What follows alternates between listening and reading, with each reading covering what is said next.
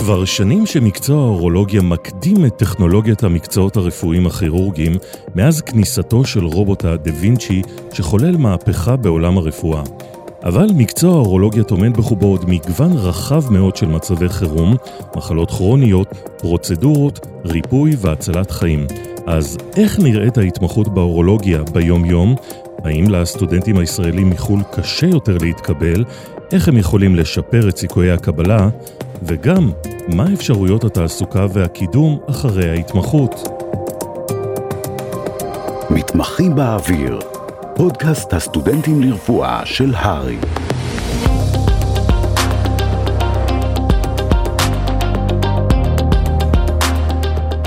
ברוכים הבאים לפרק נוסף בפודקאסט מתמחים באוויר של הר"י. אני איתי גל, ובכל פרק אני מארח את מיטב המומחים שיספרו על החיים הרפואיים בישראל רגע לפני שאתם מסיימים את הלימודים ועוטים על הצוואר את הסטטוסקופ. הפעם ניתן לכם, הסטודנטים לרפואה והסטאג'רים, הצצה להתמחות באורולוגיה, ואיתי באולפן נמצאים הדוקטור דוב אנגלשטיין, יושב ראש האיגוד האורולוגי, שלום דוב. שלום, שלום איתי. והדוקטור דור רובינשטיין, מתמחה באורולוגיה שלמד רפואה בחו"ל, שלום דור. שלום איתי, שלום דוקטור אנגלשטיין. שלום לשניכם ותודה שהגעתם לאולפן הר"י. נפתח בשאלה הכי בסיסית שלנו, מה הוביל אתכם לבחור בהתמחות באורולוגיה שהיא בדרך כלל לא בחירה מיידית של סטודנטים לרפואה או סטאג'רים? דוב? אצלי שני דברים הובילו, אחד בשנה הרביעית למדתי על הכליה, וראיתי איזה איבר פנטסטי זה ומה שהוא עושה. ואיך הוא מחליף מכונה ענקית של אה, דיאליזה, אז המכונות היו עוד יותר ענקיות. זה מצד אחד, זה ידעתי בעניין הכליה, וכל אה, אה, סוף שנה הלכתי לעבוד בבית חולים, וראיתי לאט לאט שאני נוטה למקצוע כירורגיה, כירורגיה פלוס כליה, אורולוגיה. מעניין, דור, מה איתך? אני עד סוף הלימודים בכלל לא חשבתי על התחום הזה של אורולוגיה. תמיד ידעתי שאני רוצה להיות כירורג ותמיד התעניינתי בכירורגיה. וממש לפני שהתחלתי את הסטאז' אה, עבדתי בתור עוזר רופא באחד המיונים בארץ ופשוט התחלתי להיחשף לאט לאט לתחום. ובמהלך הסטאז' שלי פשוט אה, נכנסתי למחלקה, ראיתי, נפעמתי מכמות הניתוחים, מהכירורגיה, מהמבחר שיש והדברים שאפשר לעשות והגעתי למסקנה שזה מה שאני רוצה לעשות פשוט. אבל למה דווקא אורולוגיה ולא מקצוע כירורגי אחר? אז למען האמת אני בזמן שהייתי סטודנט בכלל לא חשבתי על התחום הזה של האורולוגיה. תמיד אה, ידעתי שאני רוצה להיות כירורג ולהתעסק בכירורגיה. ובזמן שעבדתי כעוזר רופא לפני הסטאז' אז נחשפתי לתחום הזה של האורולוגיה באחד המיונים בארץ. ובמהלך הסטאז' הבנתי שבאמת זה התחום שאני רוצה לעסוק בו. למה דווקא אורולוגיה? אורולוגיה זה תחום שבו אפשר ממש לשפר את איכות החיים של המטופל, אפשר לעזור לו בהרבה מאוד תחומים וזה משהו שהוא מאוד מספק. והחלטתי שזה מה שאני רוצה לעשות. מעניין, דוב, אתה מתחבר למה שהוא אומר? אני מתחבר מאוד למה שהוא אומר, ואני יכול להוסיף על זה שהאורולוגיה כוללת בתוכה המון תחומים ברפואה בכלל. רפואה פנימית ורפואת ילדים וקצת נשים, ולכן זו רפואה שהיא כוללת אה, בתוכה הרבה תחומי עניין. אה, אנחנו נדבר על זה גם קצת יותר אה, מאוחר. כן, יש איזו תחושה למי שלא מכיר את המקצוע שאורולוגיה זה תחום מאוד מאוד מצומצם. אני יכול להגיד לך בעניין, בעניין הזה שאני לעצמי, לפני שהכרתי את כל האורולוגיה, אמרתי כן, אני אקח לעצמי איזשהו מקצוע כירורגי קטן, נצטמצם בו וכולי. ורק עכשיו, לאחר מכן, אחרי שלומדים וכולי, אתה יודע כמה עמוק המקצוע הזה, ואף אחד מאיתנו לא יכול להכיל את כולו. אה, ואנחנו נדבר על זה יותר מאוחר, איך אנחנו מתפרסים לתתי התמחות. דוב, אה, כמה אורולוגים יש בארץ? עד כמה למקצוע הזה יש דרישה? ומה הסיכוי של אה, מתמחה שלמד בחו"ל להתמחות באורולוגיה? אז ככה, אנחנו קודם כל מדינה קטנה. יש לנו 275 אורולוגים שרשומים, מהם 240 חברי איגוד. אה, אני רוצה לציין בסיפוק שיש גם כ-20 נשים אורולוגיות, אה, מהם 11, ואחת, ובנוסף לזה 11 מתמחות, כרגע, באורולוגיה. אז אה, יש דרישה למקצוע הזה? חסר? יש דרישה, יש דרישה, ואנחנו נדבר אולי אחר כך שקשה לפעמים להתקבל למחלקות מסוימות, אבל דרישה לאורולוגיה תמיד יש. בוא נדבר קצת על המקצוע עצמו. הזכרת שמקצוע אורולוגיה אה, טומן בחובו המון המון זירות מעולם הרפואה, מה הוא כולל? קודם כל זה מקצוע כירורגי. אה, פעם קראו לזה תת כירורגיה, אנחנו נוטים היום לקרוא לזה על כירורגיה, כמו אף אוזן גרון, עיניים וכולי, זה מקצוע כירורגי. והוא כולל את כל האבחון והטיפול של דרכי השתן בגברים ונשים, וכל מה שקשור לדרכי המין אצל גברים. בתוך האורולוגיה יש לנו אורולוגיית ילדים ואורולוגיית נשים ואונקו-אורולוגיה ונורו-אורולוגיה ואורולוגיה תפקודית, ככה שזה מתפרס על הרבה מאוד uh, uh, תחומים. Uh, אולי נגיד את הסוף, כאשר מישהו ניגש לשלב ב' לאורולוגיה, יש לנו, התנ"ך שלנו מורכב מארבעה ספרים, בפודקאסט אי אפשר לראות איך אני עושה את העובי של כל, של כל כרך, אבל זה ארבעה כרכים מאוד מאוד עבים וצריך לדעת אותם מלמעלה עד למטה בעל פה. אה, תחום רחב מאוד.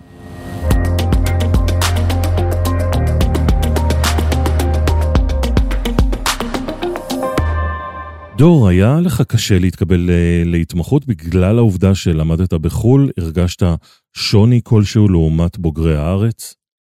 קשה לי להעיד אם היה לי באמת קשה להתקבל להתמחות, אבל כן היה שוני בין אה, סטודנטים אה, שלמדו בארץ לעומת בחו"ל, והשוני בעיקר בא לידי ביטוי בזה שסטודנטים שלמדו בארץ הם נחשפים יותר למחלקות בארץ. הם נמצאים פיזית במחלקות גם בזמן שהם סטודנטים וגם בזמן לפני שהם מתחילים את הסטאז' כשהם מגיעים לסטאז' אז הם מכירים אותם יותר במחלקות. אז מה שאני עשיתי למעשה זה פשוט לנסות לחשוף את עצמי יותר למחלקות, להגיע גם כש, כשלא הייתי אמור להגיע לשם הייתי מגיע, אה, מציג את עצמי ומנסה בעצם להתערבב ולגרום לזה שיכירו אותי יותר. כלומר, עיקר הבעיה היא הניסיון הקליני שחסר או החשיפה לצוותים בארץ? עיקר הבעיה זה החשיפה. כי כשאני התחלתי התמחות אמרו לי שאורולוגיה אני עדיין לא יודע. וגם סטודנט שלמד בארץ לא יודע אורולוגיה, זה לא תחום שנחשפים אליו יותר מדי במהלך הלימודים כמו פנימית, גניקולוגיה, כירורגיה כללית וכולי. אז מבחינת הידע כולנו פחות או יותר באותו קו, באותה נקודת פתיחה. ולדעתי הבעיה העיקרית זה למעשה החשיפה שלנו למחלקות, אה, ועצם זה שאנחנו לא נמצאים שם פיזית במהלך השנים הקליניות וככה לא מכירים אותנו. אז בוא תספר קצת אה, איך בכל זאת הצלחת להשלים את הפער הזה ולהכיר את הצוותים, מה עשית הלכה למעשה? אז כמו שאמרתי לפני הסטאז' עבדתי כ... כעוזר רופא, עוזר רופא באחד המיונים בארץ, אה, ובאותו בית חולים שעבדתי ניסיתי להכיר כבר את החבר'ה, את המתמחים, את מנהלי המחלקות, כדי שיכירו אותי יותר. וכשהתחלתי סטאז' בבית חולים אחר, אז ממש בחודש הראשון להתחלת הסטאז' אני ניגשתי למחלקה, הצגתי את עצמי, אה, סיפרתי להם שאני מתעניין בתחום והייתי רוצה להכיר אותו יותר כדי להחליט האם זה באמת משהו שאני רוצה לעשות. וככה למעשה הכירו אותי יותר ובעצם הבנתי שזה התחום שאני רוצה להתעסק בו. נזכיר אה, למי שלא יודע שגם בתקופת הסטאז' יש לנו כמה חודשים של אלקטיב, שבהם אתה יכול לבחור את המחלקה שאתה מעוניין להתמחות בה, וכך גם כן להגדיל את החשיפה למקצוע וגם לצוותים הרפואיים, וזה גם מה שאתה עשית, האלקטיב שלך היה באורולוגיה? אז את שני האלקטיבים שלי עשיתי באורולוגיה, אבל אה, כהערה למה שאמרת, עדיין החשיפה של סטודנט שלמד בחו"ל, או יותר נכון סטאג'ר שלמד בחו"ל, לחודש אחד של אורולוגיה במחלקה הוא לא שווה ערך לחשיפה של חודשים ואפילו שנים לפני כן. כן, אה, אם אנחנו אה, מדברים על סטודנטים שרוצים בסופו של דבר להגביר או להגדיל את סיכוייהם להתקבל למחלקה, החשיפה, אה, שאמר רון, זה הדבר הכי חשוב, ופשוט לדחוף שיכירו אתכם. ואם אני יורשה לי, אז גם לשאול מתי הם מתכנסים כאן ל journal club,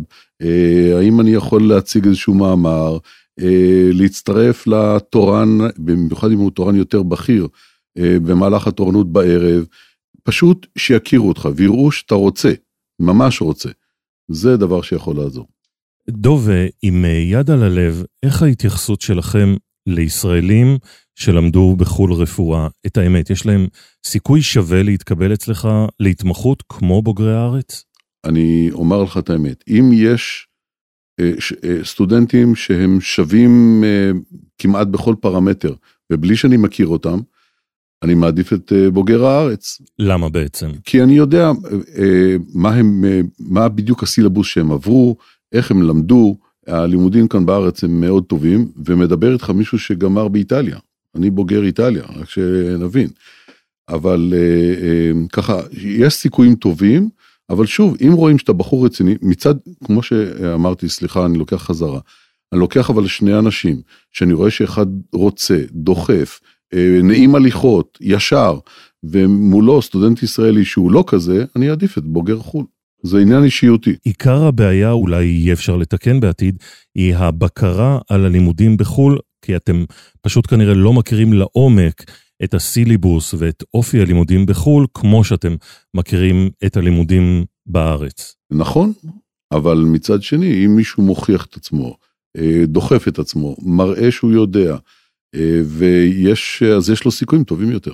אז בנוגע לסיכויים של אה, להתקבל להתמחות שדיברנו לפני כן, אז בנוסף ל... ללדחוף את עצמך בעצם למחלקה, אז דרך טובה בעצם לעשות את זה, זה להציע את עצמך בלעבוד על מחקרים עם המחלקה.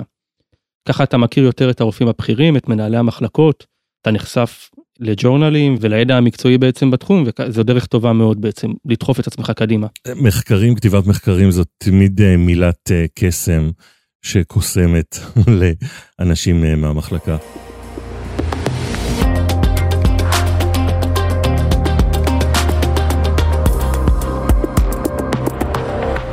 איך נראית ההתמחות בפועל? כמה שנים היא עורכת? איזה דרישות יש במהלך ההתמחות? איך נראה סדר היום של מתמחה באורולוגיה? ההתמחות אורכת כשש שנים, אה, מחולקת לשני שלבים, שלב א', שלב ב', שכל שלב בעצם מצריך אה, מעבר של מבחן, שלאחר שלב ב' אתה בעצם הופך להיות אה, רופא מומחה. וסדר היום באורולוגיה הוא סדר יום כירורגי לכל דבר, מגיעים בבוקר, עושים ביקור בוקר על המחלקה, לאחר מכן המתמחים או לפחות אצלי במחלקה אנחנו מתפזרים למשימות. יש אחד שאחראי על המחלקה, על המיון, יש מישהו שיורד לחדר ניתוח, אה, מרפאות אה, וכולי. מה לגבי סדר הרוטציות בהתמחות, איך זה הולך אצלכם? בגדול ההתמחות נמשכת שש שנים, מתוכם שלושה חודשים הם חובה בכירורגיה כללית, שלושה חודשים נוספים אנחנו יכולים לבחור לעשות רוטציות במחלקות אחרות, כמו נשים, כמו ברנטגן, ויש לנו עוד שישה חודשים שצריך לעשות מדעי היסוד, שמדעי היסוד בעצם עובדים על מחקר כלשהו. דוב, הבנתי שיש לא מעט אה, מחלקות שהן מתנות את אה, תחילת ההתמחות בהתנדבות או הסתכלות, זה, זה נכון? זה קיים? בוא נגיד, פעם זה היה, היום זה אסור בחוק, ומשום שזה, חושבים על זה כניצול לרעה של עובד, אה, אבל זה לא אומר שאסור לך ללכת ו... אה, לבקש אה, להיות אה, בביקור כזה, בביקור אחר, לא באופן רשמי, אבל אי אפשר שתבוא כל יום לעבודה מהבוקר עד הערב, כשזה בהתנדבות. אתה מוכרח לקבל שכר על זה. אבל אתה מאפשר להם להתארח במחלקה כהשתלמות. אני מאפשר להם במידת הסבירות, אתה יודע, זה באמת, זה הוועדים, ועדי הרופאים ובצדק, משגיחים ולא רוצים שתנצל אנשים לרעה. חשוב. יש טייפקאסט אה, לאורולוג האולטימטיבי, לאורולוגים יש תכונות אופי מסוימות?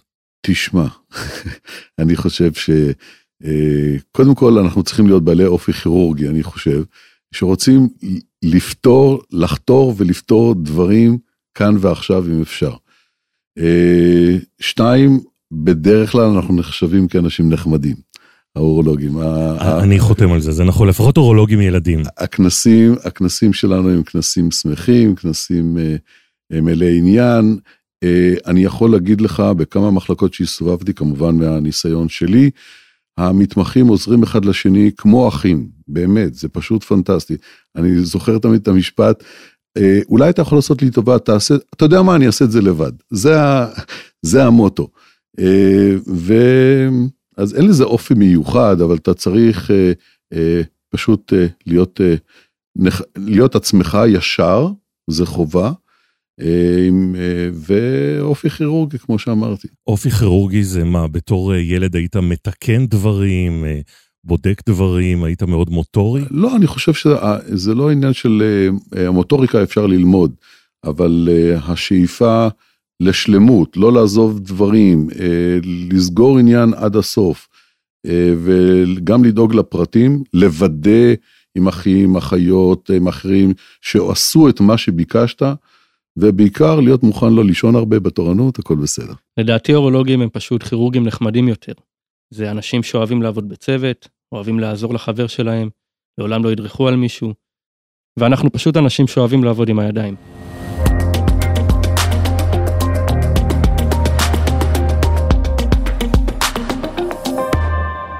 מה לדעתכם אה, הקושי הכי גדול במקצוע האורולוגיה?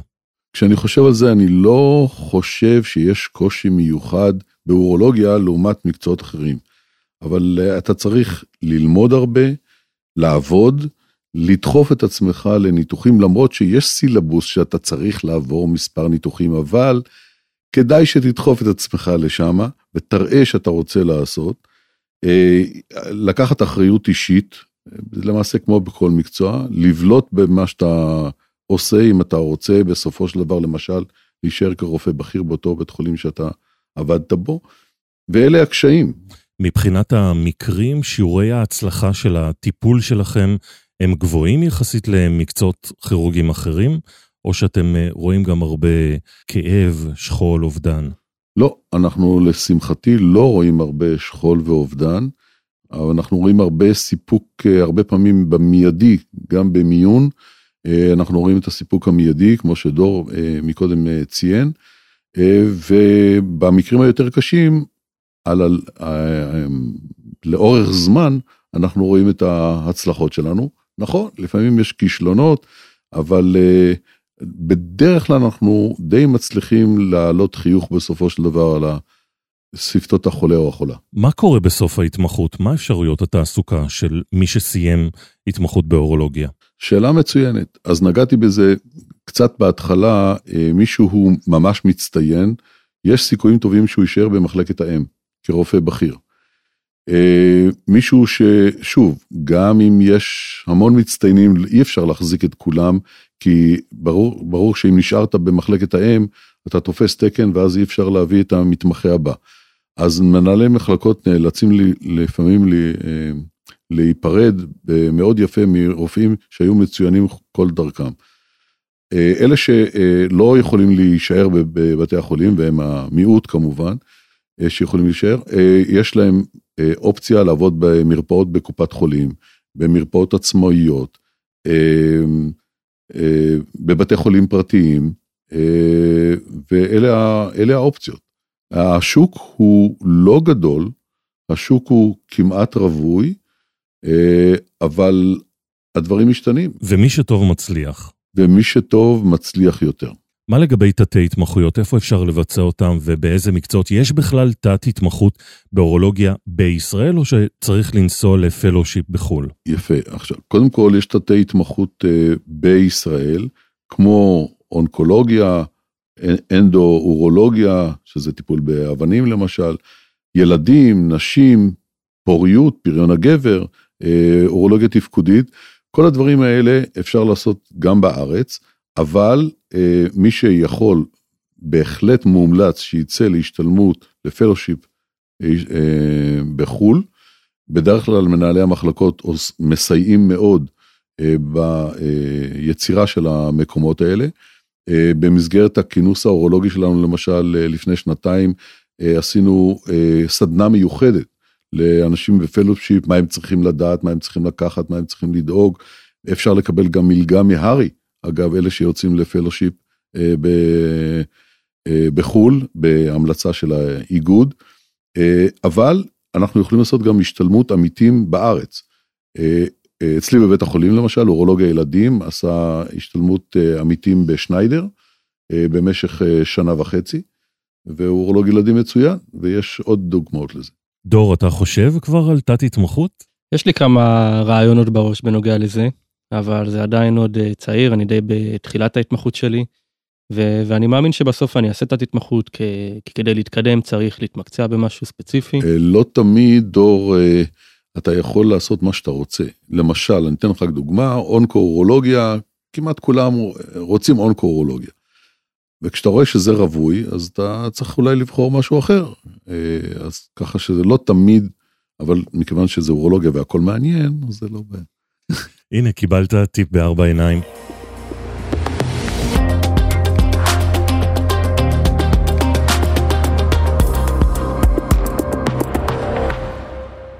חברים, ספרו משהו על הרובוטים שמחוללים מהפכה בעולם האורולוגיה. בעצם, אתם עשיתם את הבכורה של הרובוטיקה בחדרי ניתוח עם אותו דה וינצ'י, ועד כמה זה באמת משפר את הטיפול שלכם, את הריפוי. אנחנו הולכים אה, בעתיד לראות רובוטים בכל חדרי הניתוח? תראה, אה, במקרה שלי, אני, כשהגעתי להיות מנהל מחלקה, מלכתחילה ניסיתי ללחוץ עשר שנים. לחצתי על ההנהלה שתקנה רובוט, לא עזר לי. ועכשיו כשמישהו אחר החליף אותי, עכשיו הגיע הרובוט. אז uh, זה פעם ראשונה, אבל uh, אני יכול להגיד לך ממקור ראשון עליי, שעשיתי ניתוחים של מה שנקרא ניתוחים Open Radical Prostatectomy, uh, וזה ניתוח קשה ומעצבן לפעמים, ועכשיו שנכנס הרובוט, אני פשוט הפסקתי לעשות את הניתוחים הפתוחים, משום שאין שום ספק שיש לזה יתרון גדול מאוד בניתוח הזה. אז uh, אני מוריד את הכובע ונותן לדור הבא שיעשו את זה, וזה חשוב. עכשיו עושים ברובוטיקה גם uh, כריתות רדיקליות של שלפוחית שתן, עם שחזור, בלי שחזור, אין שום ספק שזה הולך, גם באורולוגית ילדים אגב. זה ממש Game Changer? Game Changer. בטח, גם באיפה שעשיתי סטאז' בבית חולים בלינסון משתמשים uh, די הרבה ברובוט בדה וינצ'י. דרך אגב זה לא רק באורולוגיה זה גם בגינקולוגיה וגם כירורגיה כללית מתעסקים בזה. וגם איפה שאני עובד כרגע בבית חולים קפלן זה משהו שהוא די חדש הוא נכנס לפני כארבעה חודשים. אה, כמובן שזה עדיין בהתפתחות אבל רואים אה, רואים הבדל משמעותי בעיקר בעיקר בעיקר בהחלמה של המטופלים אחרי הניתוחים הגדולים האלה. ונראה שהעתיד כבר כאן. ספרו על רגע אחד שלא תשכחו מההתמחות שלכם. אני אספר לך על שני רגעים. כשהייתי מתמחה צעיר, אולי קצת יותר מדור, אחרי שעבדתי שנה קשה מאוד, באמת, אז לא היה על מה לדבר בכלל, שאנשים לא הלכו אחרי תורנות הביתה, אלא נשארנו לעוד יום אחד נוסף. אז עבדתי ככה שנה, שנה וחצי, אני זוכר, נפלתי כמעט מהרגליים. באתי בדחילו ורחימו, ברגליים רועדות למנהל המחלקה, ואמרתי לו, פרופסור, אני חושב שאני צריך יומיים חופש. הוא תפס אותי בעורף, טלטל אותי אנה ואנה ואמר, אנגלשטיין, מתי יש לך מילואים? זה, זה סיפור אחד, והסיפור השני, עם אותו בוס, במרפאה אני רואה שיש לנו עשר דקות למטופל, כולל מטופל חדש, ואני בא לבוס ואני אומר, תשמע, באונקולוגיה נותן, נותנים להם שם שעה. אנחנו פה בעשר דקות צריכים ל, לשמוע את המטופל, לעשות הבחנה, לבדוק אותו, להגיד לו מה הטיפולים, מה היתרונות, מה החסרונות, והכל בעשר דקות, רבע שעה. הוא תפס אותי שוב בעורף, הייתה לו, היה לו מין מנהג כזה, תפס אותי וטלטל אנגלשטיין, תעבוד יותר מהר. דור, אתה הספקת כבר אה, לצבור איזה רגע מרגש? אז מכיוון שאני מתמחה די אה, צעיר, אפילו די חדש, אז לא היה לי עדיין רגעים כל כך מרגשים ומטופלים, אבל בשבילי הרגע היותר מרגש, זה היה היום הראשון של ההתמחות, שבו למעשה נכנסתי לבית חולים, וקלטתי שהנה מתחילים החיים, ומפה והלאה הכל תלוי בי. לסיכום, מה המסר שלכם לסטודנטים לרפואה בחו"ל שהם מתעניינים ואולי שומעים על ההתמחות הזאת בפעם הראשונה ואולי חושבים שאין להם סיכוי להתקבל כי הם לא בוגרי הארץ? קודם כל, יש לכם סיכוי. אני שוב מדגיש, אני עצמי בוגר אה, איטליה, אה, ועבדתי קשה, ומהר מאוד מצאתי שיש לי מקום כמו כל אה, סטודנט אחר, ואני חושב שא', יש סיכוי. שתיים, כמו שהבנתם מכל הפודקאסט הזה, צריכים לעבוד קשה. אתה צריך לבלוט, אתה צריך להשתדל, אתה צריך להוכיח מי אתה, אתה צריך להוכיח שאתה ישר ונחמד ויודע ומעוניין לעבוד קשה. וחבר טוב. ברגע שהוכחת את זה, אני חושב שכל מנהל מחלקה יראה בך אה, אה, את הדברים הטובים האלה, ויקח את זה בחשבון אל מול כל אה, מועמד אחר. תבואו, תחשפו את עצמכם, תראו רצון ללמוד, להשקיע, תעשו מחקרים, זה תמיד עוזר, כמו שאמרנו לפני כן, ובאמת, השמיים הם הגבול, פשוט תהיו אתם ויהיה בסדר. ופשוט לעשות הכל כדי שיכירו אתכם. חברים, תודה רבה. עד כאן הפרק שלנו על ההתמחות באורולוגיה. תודה רבה לאורחים שלנו, הדוקטור דוב אנגלשטיין והדוקטור דור רובינשטיין. אנחנו מזמינים אתכם לעקוב אחרינו ברשתות החברתיות של הארי, לכל העדכונים והחדשות, וכמובן, להקשיב לכל הפודקאסטים הרפואיים של הארי, בכל אפליקציות ההסכתים, אפל פודקאסטים, ספוטיפיי וגוגל. שמרו על עצמכם, ונתראה בפרק הבא.